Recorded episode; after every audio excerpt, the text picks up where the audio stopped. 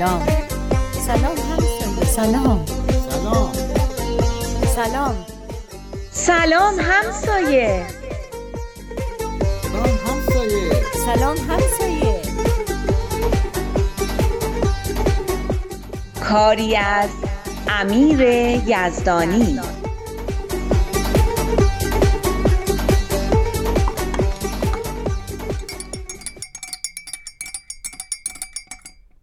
خب دیروز فوتبال چطور بود؟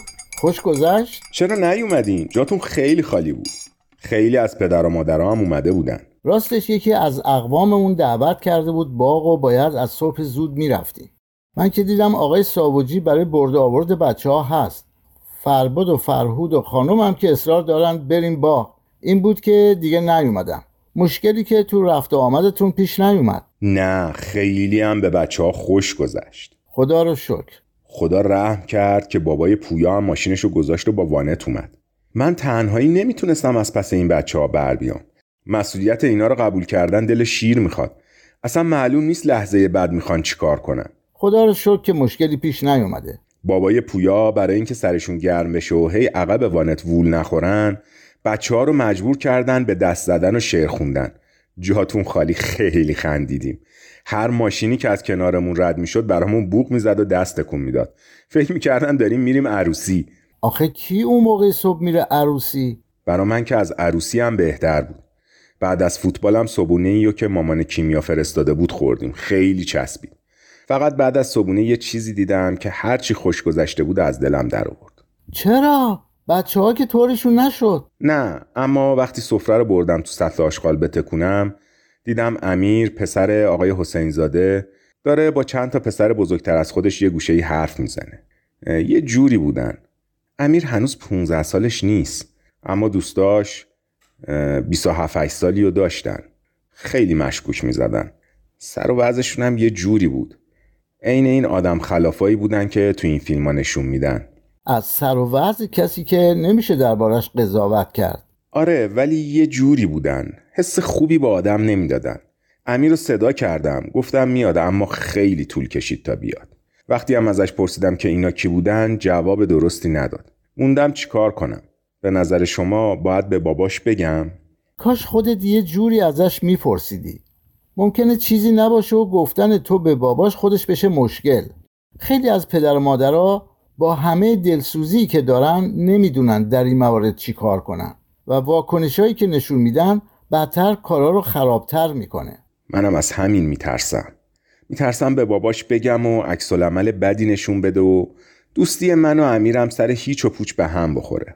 به نظر من که اول خودت با امیر صحبت کن.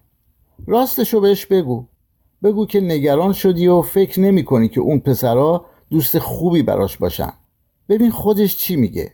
البته قبلش بهش بگو که چقدر دوستش داری و این خیلی مهمه. وقتی محبت بین آدما باشه خیلی بهتر به حرف همدیگه گوش میدن و حرف همدیگه رو میفهمن. واقعا هم خیلی دوستش دارم. یه جورایی مثل داداش کوچیکم ارسلان میمونه. همون جوری قد و یه دنده. برای همینم خیلی نگرانشم. فکر کنم باید کشیک بکشم ببینم کی میاد تو کوچه، برم باهاش حرف بزنم. راستش فکر میکنم امیر سیگارم میکشه. یه بار که بازی میکردیم لباسش یه بوهایی میداد. خیلی نگرانشم. این دوستایی که پیدا کرده اثر خوبی روش ندارن. دوستی که آدمو به راههای ناجور بکشونه که دیگه دوست نیست. راست میگین. چه جور دوستی سیگار دست دوستش میده؟ همین. اصلا به نظر من درباره دوستی باش حرف بزن. ازش بپرس به نظرش دوست خوب کیه. اصلا میتونی از همینجا سر صحبت رو باز کنی. آره، این خوبه. اینجور صحبت ها باعث همون آگاهی میشه که میگفتین با خودش تغییر رفتار میاره. آفرین، دقیقاً. اگه کمکش کنی که آگاهی بیشتری نسبت به معنای دوستی پیدا کنه، اون وقت حواسش خیلی جمع‌تر میشه.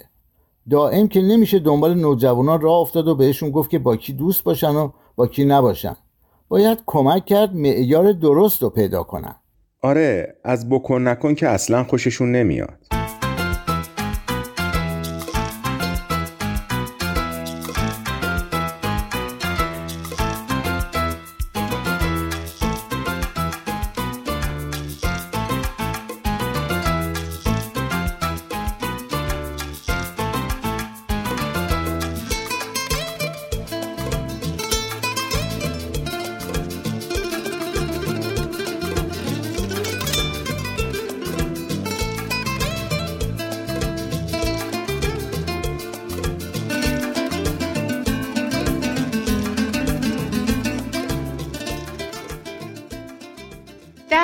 محله افرادی هستند که بین 12 تا 15 سال دارن و نوجوان به شمار میان.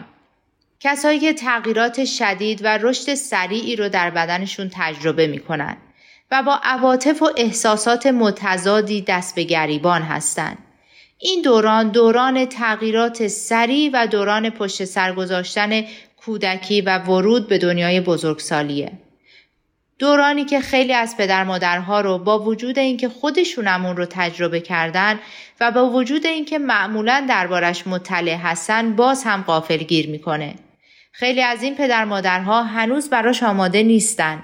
خیلی هاشون هنوز آمادگی ندارن از قدرت و محوریتی که تو زندگی بچه هاشون داشتن بگذرن و آروم آروم سکان زندگی فرزندانشون رو به دست خودشون بدن. این تمایل پدر مادرها به اینکه همچنان مثل یک کودک با فرزندشون که به مرحله نوجوانی رسیده رفتار کنن یک کانون تنش تو خانواده ها.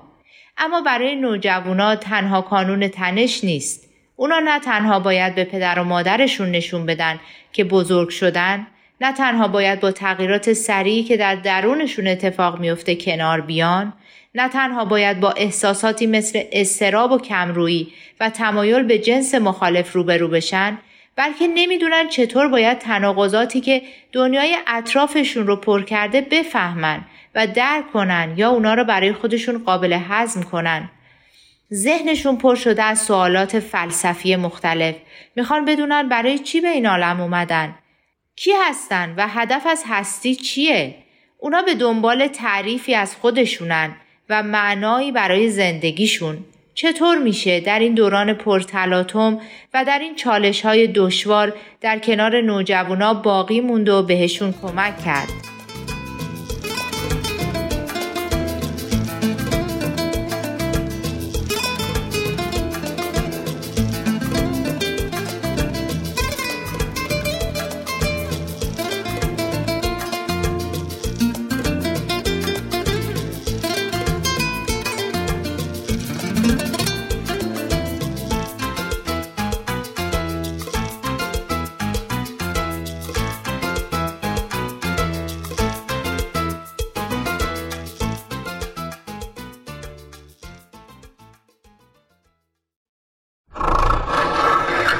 آقای عبیزی بیاین تو، الان میام در رو باز میکنم.